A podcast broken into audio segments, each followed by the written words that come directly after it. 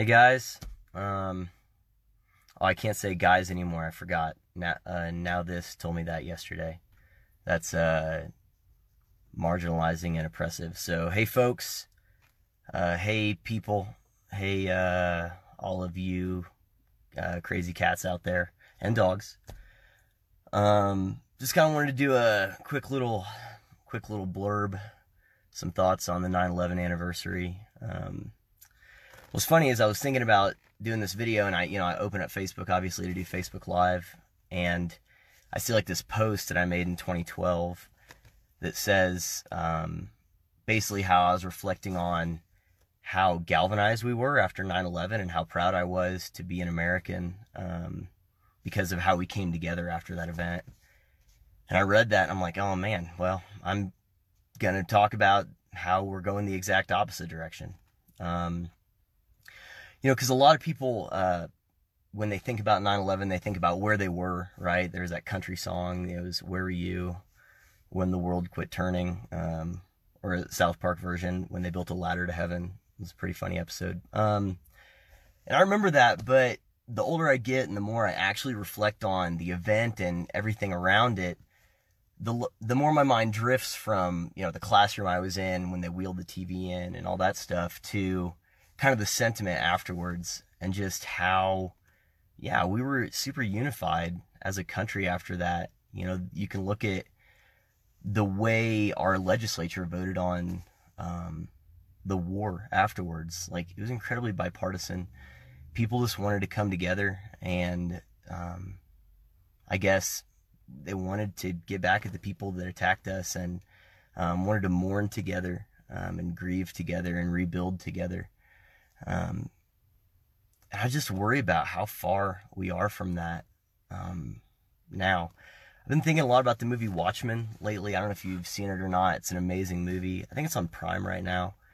Uh, but spoilers if you haven't. But it's like, actually, I think it's also from 2012. So if you haven't, sorry. But anyway, in the movie, it takes place in kind of this alternate future where the U.S. and Russia are still in the Cold War Richard Nixon Richard Nixon's been president for like seven terms, and there's this countdown clock um, that's going to midnight when the everyone thinks that the U.S. and Russia are going to just go to nuclear war and blow each other up, and so th- there's like these vigilantes in the movie, but only one of them has powers, and he has like he's the most powerful like being, like the dude is insanely powerful, and one of these vigilantes comes up with this plan. He says, look, U.S. and Russia are going to kill each other and destroy the world in the process, and the only thing that's going to bring them together is a common enemy. So he spends decades concocting this plan and building these bombs that have like the energy signature of this super powerful hero, and he has plants them all over the world and detonates them, and basically frames the the hero guy as okay. The only thing that's going to bring U.S. and Russia together is to have a common enemy. Um, and so I'm going to have to kill hundreds of thousands of people, but that will save the world. Um, and at the end, kind of all the heroes that were trying to stop this guy, when he explains the plan, they agree, like, yeah, that makes sense. And only one of them says, no, we can't do that. This is wrong. And they end up having to kill him. In fact, the guy that gets framed kills the guy who was going to go and tell the truth because the super powerful dude's like, yeah, no, this other guy's right. Um, this is the only way. Um, and so I've been thinking about that. It kind of my mind, this idea of like a watchman threshold of, you know, what is the threshold that it will take um, to bring our two sides together in this country? And I don't think it's necessarily even right and left as much as it is authoritarian, libertarian. Um, and that's a topic for another time. But the point is, is that the farther divided we get, the more uh, magnanimous, the more insane, the larger event it will take to unify us back together. Um, and I don't know if we're at that threshold yet. Um, we might be over it. We might be close to it. We might be far away. Maybe maybe we're not as divided as I think.